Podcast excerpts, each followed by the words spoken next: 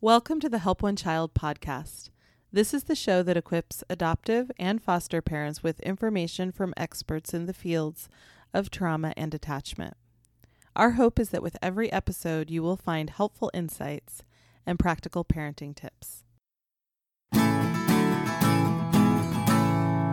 My name is Kristen Wynn Reyes, and I'm your host today as we cover the topic of RAD, ODD, ADD and ADHD. Oh my.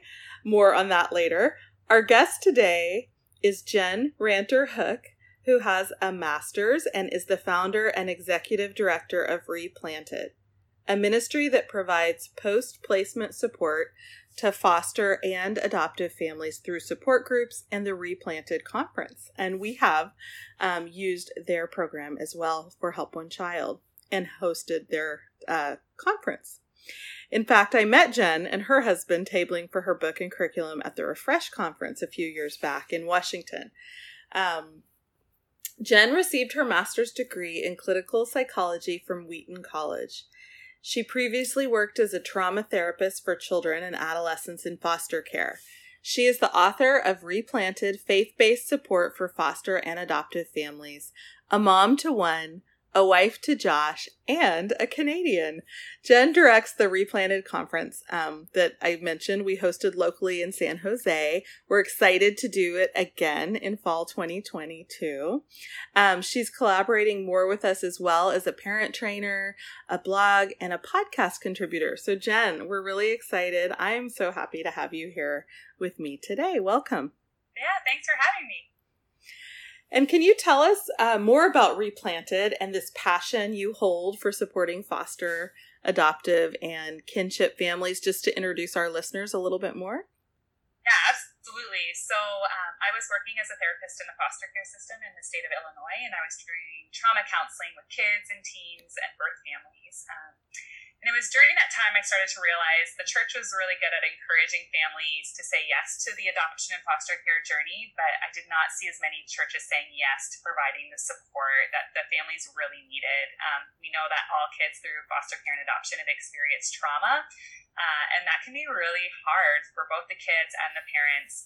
Um, and so it was in that experience as I was working with families in foster care that were feeling so under supported and alone in their journeys that I felt like, hey, we need to do something to support our families. Um, not only for the parents, but for the kids. You know, I was working with a little boy in foster care. His mom had been abusing substances. Uh, he was removed from her care. Um, and he wanted to go home so badly, you know, and so now he's living in a stranger's home. He wants his mom to get healthy. She's not getting healthy. You know, there that's a lot uh, to carry. And how do you go to school as a seven year old with all of that that you're experiencing, all those feelings? And you know you're not you don't really talk about that stuff right? And so we wanted to create spaces where uh, parents and kids could come together and know you're not alone where you could share all the parts of your stories all the hard the challenges the difficulties the ugly side um, and feel supported and encouraged and just experience god's grace as well. And so we started replanted and we built support groups uh, for our community where people could come together in those shared journeys uh, that are you're speaking the same language you know? Um, when i share my story and someone else is like yeah me too i've been through that you're like yes this is you're my person right? There's a bond that's formed in that. And so we knew that our families could experience that uh, and get that emotional support. So we started support groups and then we grew to a national ministry and now we help churches and organizations and individuals build support groups in their communities for parents and kids and then, as part of that, we also do a conference every year. We host it in Chicago, uh, but we also simulcast it out to locations uh, around the U.S. Uh, and Canada and the world. Um, and you, you, you guys hosted it as yes. well. But it's a great opportunity as well to provide emotional and informational support to parents. Um, we do a lot of refreshing, fun, no way gifts. Uh, we amplify voices of adoptees, foster alum, birth parents as well. Um, we offer really valuable training that's specific to the journey. And we do and we sprinkle lots of fun in there as well. And so uh, that's what we do to provide post-placement support to families and why we do it. Yes yes thank you. We've loved using your uh, curriculum for some of our support groups and the conference was just phenomenal. So we're, we're so excited to have this collaboration and and continue this conversation. Let's jump into our topic now. Um, hearing all these labels and diagnoses, acronyms can be overwhelming, I know, to me, to parents, teachers, much less to children. So, can you share uh, your perspective and philosophy about diagnosing youth in care or who are adopted or in general? Yeah, absolutely. So, you know, any child that's impacted by foster care or adoption uh, has experienced trauma, uh, and that's um, that's something that we really need to be honest about and step into. Um, our kids have experienced a lot of grief and loss, uh, and that's part of their journeys. And there's a lot of diagnoses that can come as a result of experiences that we've had. Um, and so I know we're going to touch on a lot of different acronyms and things that can get really overwhelming, but uh, one of the things that I would say about this is a, a, clear diagnosis can be really helpful in understanding how to walk alongside your child in their healing process. Uh, so, the first thing that I would say about this topic in general is um, if you have a child that is really struggling, um, they've experienced some hard things, you know, there's they've got uh, behavioral difficulties. A lot of times, what kids can't talk out, they act out. Uh, that's very normal. These are not bad kids in any way. They've gone through really, really hard things. And so it's important for us to get professionals and people in place around them to help in the healing process. Um, therapists can be very helpful. Uh, being able to work with a trauma counselor, somebody who's adoption uh, competent, is very, very helpful. Um, a step further, though, uh, that I want to clarify is getting your child diagnosed. Um, one of the uh, metaphors, if you will, I like to use is, you know, if, if you have a head cold nowadays, you're like, is it the flu? Is it COVID? Like, what is it, right? The symptoms can look very similar, but what, what is actually driving uh, what's happening? Uh, for children, when we're when we're getting a mental health assessment or a diagnosis, uh, there is a difference between having a counselor that just has a master's degree giving a diagnosis versus a clinician that has a PhD or a PsyD and therefore the title of doctor in front of their name. Um, those are psychological evaluations that can only be done by people that hold doctorate degrees, um, whether that's a PhD or a PsyD. So when you're trying to get clarity uh, on what's happening with your child, I highly recommend getting a psychological evaluation um, because they have the ability to run a more in-depth test. Uh, there's psychological uh, assessments and batteries that they can use that we aren't privy to with master's degrees. Um, so if you're feeling like I don't know what's happening with my child, or I've been working with this you know clinician, this therapist who's awesome, and we thought we thought the child had RAD, but I'm not seeing progress, it might be worth going down the road of getting a psychological evaluation to get more clarity um, and therefore a more robust and in-depth treatment plan. Okay, that's a that's a great distinction. Um, I know we hope to discuss RAD, ODD, ADD, and ADHD today. Um, can you share, maybe with starting more about RAD and how parents can uh, support healthier attachment with a child being placed? Um, or maybe someone who's already a member of the family, an adopted child with RAD? Yeah, so RAD, for those of you who don't know what RAD is, RAD is reactive attachment disorder, and it's a trauma stress related disorder. Um, and so that is, uh, I think this one is one of the more misunderstood diagnoses, if you will. Um, for kiddos who have uh, RAD, this is typically marked by the absence or adequate caregiving of somebody in their life during childhood. Uh, so this is very um, for kids who were raised in institutions or orphanages where there was a high child to uh, caregiver ratio where their needs weren't adequately met, or for kids that experienced uh, severe neglect uh, prior to coming into foster care. Um, you know, being raised in institutions, things like that can really influence ability and a, a child's ability to attach, right? So we know for kids, babies, right, when you have a baby cry uh, and you come and you meet their needs, you're actually developing uh, a trust cycle with that baby. The baby knows, hey, this person, my mom or dad, they're going to meet my needs. When I cry, I have a voice and somebody comes and they take care of me. For kids who didn't have that experience, they cried and cried and cried, no one came, or they've had very dysfunctional or inadequate uh, caregiving. Um, that's really going to uh, hinder their ability to build that trusting relationship with the parent in their life. Um, one of the things, even for kids that have been raised in institutions or have gone into foster care, uh, this diagnosis is still actually fairly uncommon, with less than about less than ten percent of children being diagnosed with RAD. Um, but one of the things, one of the defining characteristics of RAD is it's it's more of an internalizing disorder with depressive symptoms. Um, so these are kids who are constantly emotionally withdrawn, very flat affect um, and they rarely seek comfort or respond to comfort. So if they get hurt, they fall down. You know, like my daughter, she she falls down, she comes to me, she seeks me out, but also when I pick her up and I comfort her, she calms down.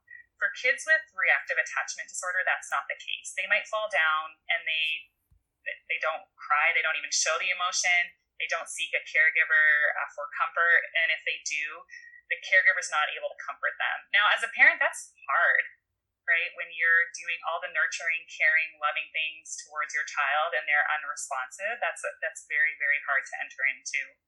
Um, kids with RAD also show some social and emotional disturbances, so they're not very responsive socially to others, to peers, um, and then they can have like this unexplained irritability, sadness, fearfulness in situations where there is no threat or no fear uh, around. And so that can be a little baffling for parents as well. Um, but when it comes to RAD, we're really trying to form and help a child heal in that attachment. And so being very present as a caregiver and continuously meeting your child's needs is going to be very, very important. Um, we know that children's attachment can be healed, uh, and it can take a while though. So this this can sometimes take a few years typically children get diagnosed with RAD under the age of five years old. That's where we see, you know, that birth to five year range if they didn't have adequate caregiving. We see the biggest impact there. But it can sometimes take a few years for a child to really heal from the lack of the, the nurturing experiences that they needed. Um, we encourage parents to be very intentional with children um, you know getting down on their level being very playful having those one-on-one times um, you know modeling and mimicking their behaviors. So playing their way these are all super important things. You want to build those trust banks as well uh, with these you know with kids with trauma histories and kids with rad um, you know, a lot of times for parents, compliance is always a goal, right? Like when we say something, we want our children to listen and obey. Um, that's great, except um, that's always going to keep our kids and us in a bit of a tense relationship because they're going to have a really hard time following through on those instructions. And so, when you can be as playful as possible and find yes opportunities all throughout the day with them to build that trust, like, hey, my voice is heard, my parent loves me, they said yes to me, continue to build that trust, that's going to be super, super important. You're making me think of a, a family we work with. Um, that is doing yes days and our family yes. hasn't tried that but we're kind of curious about exploring that our kids love the idea obviously of us saying yes yeah yeah there's right. a great netflix film on that um, yeah we i love that yeah like giving your child a yes day like you're going to say yes to the craziest goofiest funniest things and they just get this moment of really intentional connection with you as well um, yes. i think is awesome so we know playfulness disarms fear as well. So as much as you can be playful, get down on your children's level, play their way, um, you know, meet their needs continuously. It's going it's going to take so much repetition uh, to rebuild that trust that they never received. So give yourself so much grace and your child so much grace and patience uh, as you work to restore that. I have a question. What if you have a child who likes to bring in uh, violence or um, inappropriate words or a lot of potty humor with their kind of joyful, silly way of playing. Mm-hmm. Yeah, so I mean, I guess it would be how is it dysfunctional? Um, is it impeding on their ability to build relationship? Um, I mean, potty jokes and language for kids is pretty common actually. So, um, but you know, obviously sometimes our kids have a really hard time with boundaries as well. So they might not have a sense of themselves in space, that they're harming other people. Um, who knows what was modeled to them as well around language and things like that. And so it's also okay to draw a boundary as well, um, where you say, hey, it's also my job as your parent to keep you safe and to keep others safe. And so when we, you know, pulling hair, you know, we always talk about no hurts, right? Um, if you're, and if you guys, some of you are TBRI people, you'll know this, right? We talk about no hurts physically, no hurts emotionally. Um, and so using language and physical um, violence can be hurt, hurting. Uh, and hurtful, and so that's an okay boundary to draw. Uh, and what are substitutes? What are ways that we can play to get that aggression out that's not hurting others or ourselves? Um, and to, you know, what's language that we can use in different ways? Um, to help our kids still express themselves, but in a way that's appropriate. I love that. Yes, thank you. Um, can you also share more um, about the ODD diagnosis and some practical tips for supporting yes. a child with this diagnosis? Yes. So, for those of you who don't know what ODD is, it's mm. oppositional defiant disorder, and I'm sure some of you are like, "Yes, my child is super defiant. I this is me." Um, I, I always want to use caution with ODD, and this is exactly why I also encourage parents if you get an ODD um, diagnosis, but it's not from a psychologist, to actually have a psychological evaluation. I think some of our kids are misdiagnosed here um, because kids who've experienced trauma uh, can seem very defiant and seem like it's willful defiance when it's really survival strategies. And so if we are proceeding and, you know, coming at our kids through the lens of their being defiant versus this is their trauma survival mode, um, we're, that's two different ways of responding to our kid that can look very, very different. Um, but for those of you who don't know what ODD is, this is typically characterized by uh, kids and uh, teens who are they lose their temper easily. They're very touchy. They get easily annoyed. You know, they get angry and resentful. They argue a lot. Um, they don't like to listen to or comply with authority. Um, they blame others for their problems. They deliberately annoy people, um, and they can and they can feel vindictive. So some so a child with ODD, these this would be some of the symptomology. It's important to note the symptomology, though, um, needs to be directed towards others beyond just the family. It's, this is very common with towards siblings, right? I mean, I, I was all these things to my brother. Uh, so there is actually, it's in the DSM-5, which is the diagnostic uh, manual that uh, clinicians use. It, it you know, it, it, very clearly states it has to be directed towards people other than siblings. Um, but you typically see this diagnosis kind of happening in elementary school age up into teens. Um, and this can be really hard because um, kids, again, with trauma histories, they learn to trust no one but themselves. So they're in charge. I, you know, I don't trust you. I'm not going to listen to you. Is can sometimes be the mantra. Um, and again, that's not defiance. That's survival, right? Um, so I think that's really important to get clarity around here. What's driving what's driving these behaviors we're seeing. We also know kids with trauma have a really hard time with emotional regulation. So they do get easily frustrated and lose their temper and whatnot. Um, and so the symptomology can look similar both for trauma and for true ODD. Um, this, when we're approaching kids that have true oppositional defiant disorder, or even kids that have um, this kind of it looks similar, but it's trauma. Uh, we really want to model um, appropriate behaviors to kids. And so a lot of times, even with younger kids, we'll start doing some different role plays around like good and bad consequences. So helping kids draw connections between words and actions and how the how those affect um, their ability to be in relationship with others. So you know, uh, when I was doing counseling with kids, a lot of times I had like different stuffed animals and things like that. And so I would grab a cat and I'd play really rough with it, you know, and then I'd talk about the good consequences of playing that way and the bad and get them to identify it. You know, what are the good consequences of me like roughhousing this cat and hitting it and doing these things? You know, a lot of times they'd say there aren't any good consequences.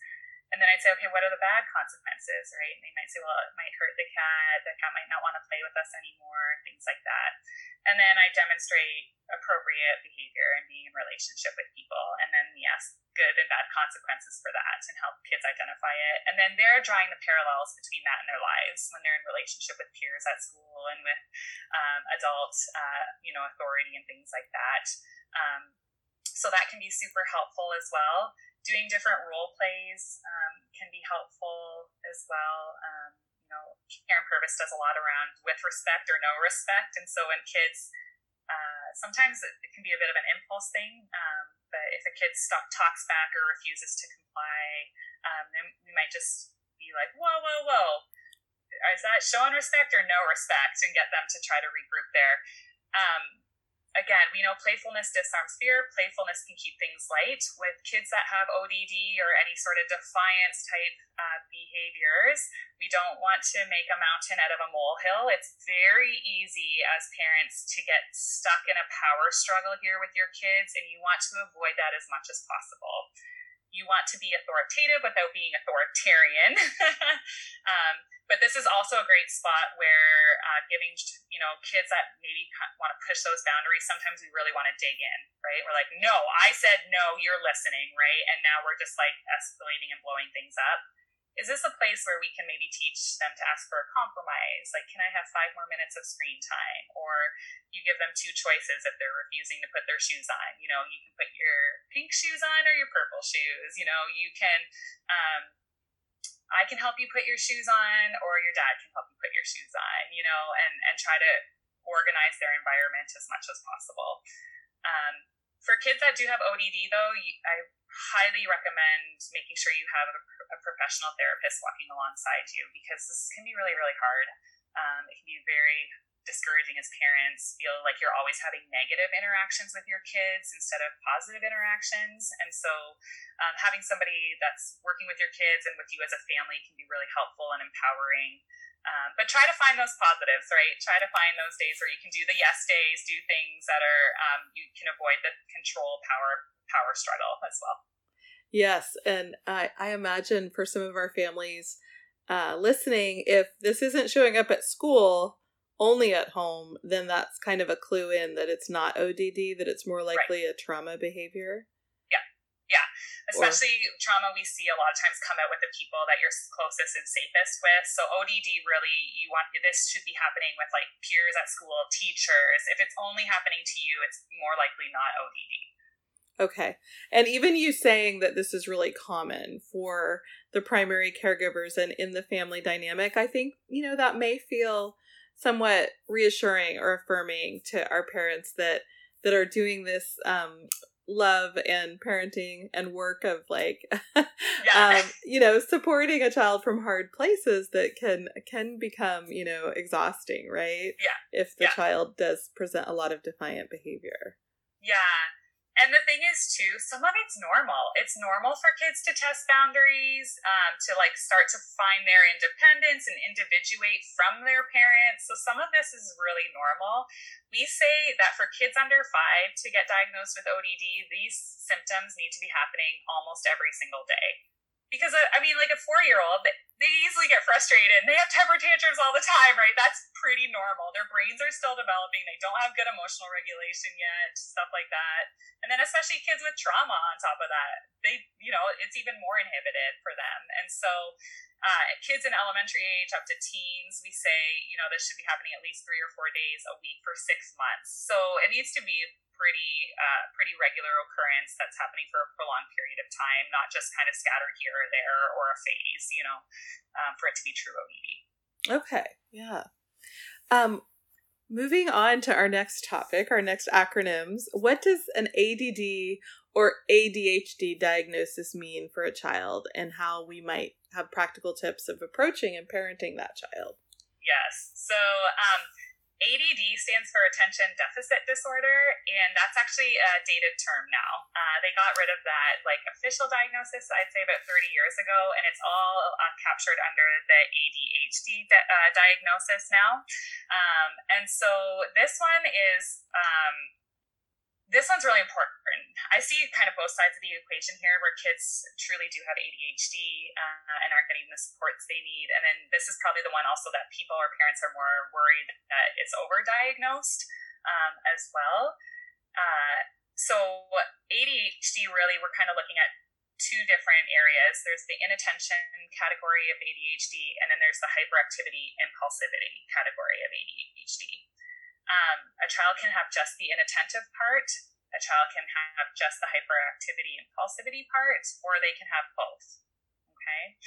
Um, and so for this one, um, the other thing, it again, it's important to you know think about how trauma is impacting um, this as well because for the inattentive part, this is a kid that has like fails to give close attention to detail, makes careless mistakes in work, has difficulty sustaining tasks, um, doesn't seem to listen when they're being spoken to, they don't follow through on instructions, um, have hard time finishing schoolwork, things like that.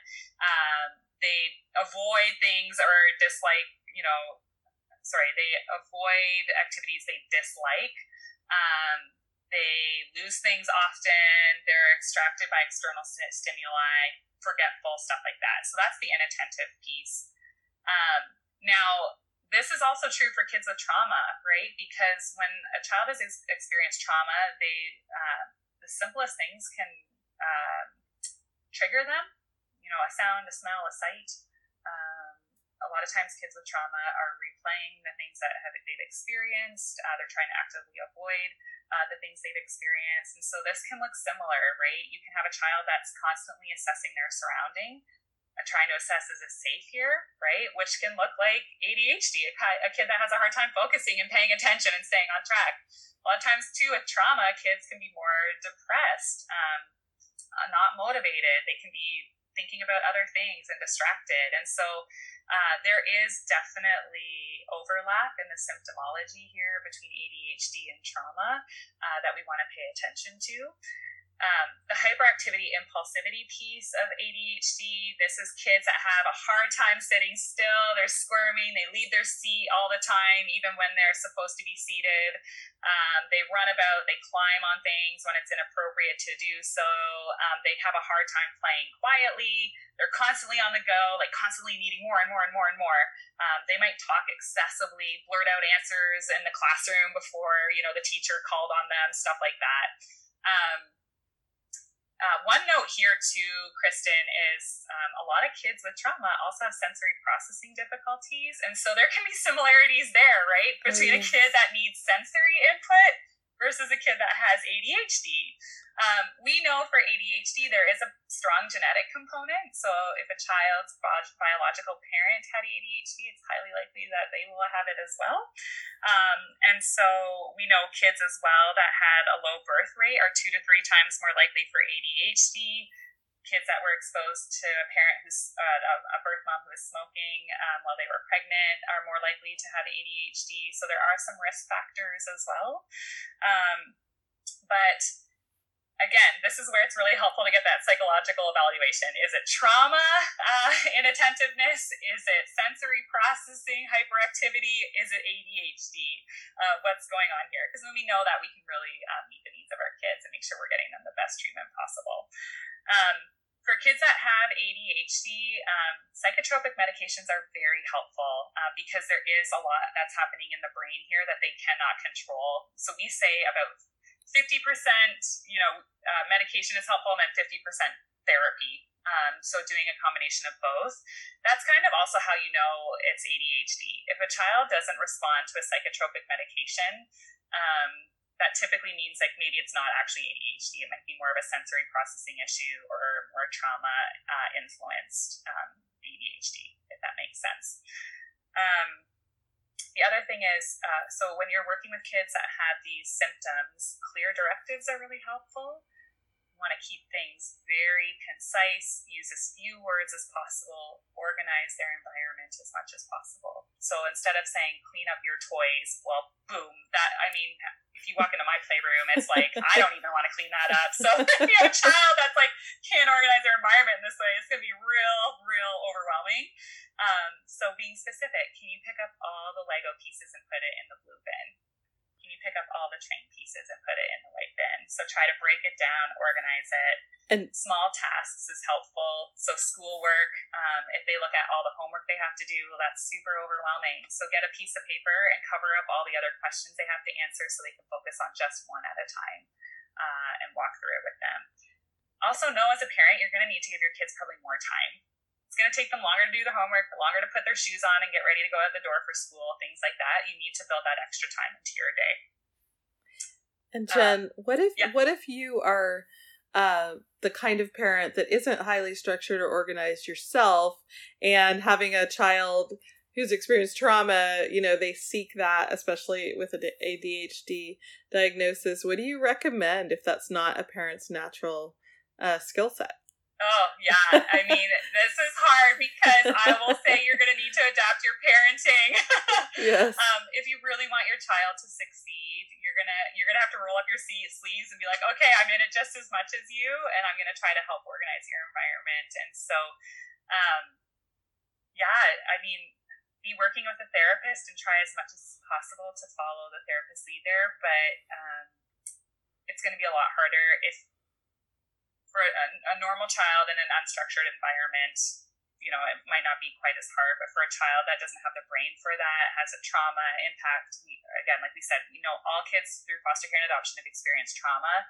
We just, we need to help set them up for success in that way. So, um, again, visuals are really helpful. So, um, creating like having calendars with pictures instead of words we recommend using seven words or less when you're trying to give your child an instruction as well. That's a lot easier for them to process and follow through on. Decreasing distractions in the home. So if you have them doing homework at the kitchen table, but the dog's running around, the TV's on the background, dinner's on, you know, the stove, that's going to be a lot, you know, so you might have to reevaluate where homework's done and how it's done to create decrease distractions. Um, therapeutically, I do a lot of things as well to help kids kind of catch some of the impulse control when we're looking at the hyperactivity impulsivity piece. Um, so, you know, I would have a simple things as like if we're playing catch together before uh, a child would throw the ball, they would have to ask me, like, can I throw the ball to you? Um, and then they'd ask me, can I, do you want me to throw it? Bounce it or roll it, you know, and then I give an answer. And that's just, again, just helping them stop, catch, check in with the person they're playing with, and then I would do it back and model it to them. So we're doing it together. It's all about connection. Um, you know, same thing with like silly putty or um, silly string, right? You put that in a child's hand, somebody, a kiddo that's got ADHD or impulsivity difficulties, the first thing they're going to do is squirt you, right? So giving clear instructions right away, like I'm going to give this to you before before you can start me, you have to ask permission, right? So you're just again practicing getting them to catch themselves, building that muscle memory around that as well the more we rehearse these things and slow down in that way, the better uh, it's helpful for our kids. Um, again, we can talk all we want, but we know rehearsal actually creates the muscle memory and helps our kids in that way. So doing that is really, really helpful. And you can do that with any activity. You know, you can get as creative as you want. Um, the other thing is the how's your engine running can be really helpful. For those of you who have never heard of it, it's just a plate divided into three different colors. There's the red zone, the green zone, and the blue zone. The red zone is for times when kids feel overstimulated, just like super hyper and crazy energy and overwhelmed. Uh, the green zone is when your engine's running just right, and then the blue zone is when you feel like your engine's running too low. You feel really down, you know, not motivated, unfocused, stuff like that. We talk about how sometimes in the red, we should be in the red right? And I'll ask kids, when do you think we should be in the red zone? You know, and they'll be like, gym time, right? Outdoor recess. Absolutely, those are times you should be in the red zone. Um, should we be in the red zone when it's time for class and we're supposed to be listening to our teacher? Probably not. We should probably be in the green zone then. And should is there times we should be in the blue zone? And kids will say, yeah, maybe like bedtime, right? Getting ready for for bed and trying to get our bodies ready to sleep. So um, we talk about the zones, how they're all good, but there's t- different times when should be in one versus the other. And then giving our kids coping strategies to help with that. So, and this is sometimes where OTs, can, occupational therapists, can be very helpful in meeting our kids' sensory needs. If they're fidgeters, um, if they're, you know, they need that input, these can be coping strategies kind of built into helping them be able to focus and be attentive to their days. I love those practical, playful suggestions of, you know, how to integrate the rehearsal piece of impulse control in um, catch or playing with silly string or yeah. um, even the engine um, kind of visual you would encourage us to hang that in our home to use as a visual with a child as a parent not just with the therapist right? Yeah. Yeah absolutely I always think that parents should be fully engaged with their kids in this way and doing everything with them because A, connection is good, but for a parent child, um, and, B, there's so much stigma around mental health. So if your child's the one going to therapy and they're the ones that have to do all these interventions, it's going to make them feel like something's wrong with them, right? If you're a parent and you're doing it with them, it's going to normalize it, right? We're in this together. I'm doing it with you. We all have struggles. It's okay, right? And so you want to be doing it together. Um, and we all have things to learn. So I, I mean, I do. I love doing counseling even as an adult, right? Like for own personal growth and stuff. So to be able to step in with your kids in this way can just be really great bonding time. Yes. And so because our kids have disrupted attachment and have experienced trauma, do you recommend then the, the therapy model would more likely include the family together, the children with parents and a yeah, therapist? I think it on the age of the kids, but um, I think always you know, a lot of times kids do need individual therapy. They need their own person that they can really confide in and just build rapport and feel safe to just talk about all their things. But that it, you should always have a therapist that's bringing the family in every so often, you know, every couple weeks or every week. Um, that's also empowering you as a family system to be able to walk in the healing process together because um, if I'm just doing stuff in counseling with a kid, but pa- the parents are still doing the same thing in the home, we're not going to see as much progress. Um, and so you really do want the both, the both and in that situation. Also, too, like for some of you parents that are listening, I mean, you might be in really hard situations right now with your kids, and you might need your own therapy too, where it's not just for your kids, but it's for you to process your secondary trauma or your, um, you know, your fatigue and just all the feelings that you might be having as well. Um, so, yeah, I'm a big proponent of therapy and just having that space uh, to be able to process and work through everything that you're going through. Yes, it's like the ultimate self care, right? mm-hmm. Absolutely, yeah. I know. I get an hour, and you're going to listen to all my stuff. Perfect. no one else gives me an hour. so, right. Yeah, it can. Yeah, it can be really helpful and empowering. Um, a lot of times too i want to speak into this sometimes we think our kids are going to outgrow this right like okay i brought them into my home um, adoption is going to cure trauma it's not true that is lifelong for our kids um, all their experiences who's who's my birth family where did i come from like there's so many questions and different understandings that we're going to have and kids you know young, as they get older, they're going to experience their stories in different ways as they develop, right? Um, and so we really want to make sure you're empowering your kid to be able to, like, this is not something we need to shy away from, and we're going to be intentional about stepping in with you um, into this work. So important. Yes. Um, each developmental stage, right? It's one more layer for them to process. Yeah. Yes. Yeah. Yeah. Um, and overall, you know, no matter what diagnosis our children may um, come with that join our family or that they receive while in our family, um, I know you've talked about some ideas. Do you have any other um, suggestions about therapeutic approaches or helpful professionals to involve in creating more support and more possibility of healing and wholeness for our kiddos, for our families? Yeah, I have a few different thoughts here. Um, I, I think it's really important not all therapists are the same. Everyone, just kind of like doctors in any profession, everyone has their different areas of expertise. So you really want to make sure that you're working with somebody that is trauma competent um, and maybe even has you, you know specific experience working with kiddos and families impacted by adoption or foster care. Um, that can be very very helpful.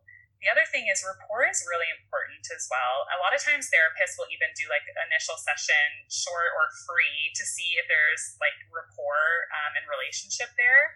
If you sit down with a therapist and your kid isn't vibing with them and you're not clicking with them, that's okay. Find a good fit for your family. Um, I actually just talked to somebody who is, uh, her son was going through a really, really hard time uh, he is a therapist, but she wasn't sure he was trauma competent, but they had a good relationship. And I was like, don't, like, don't take him away from that therapist as a team.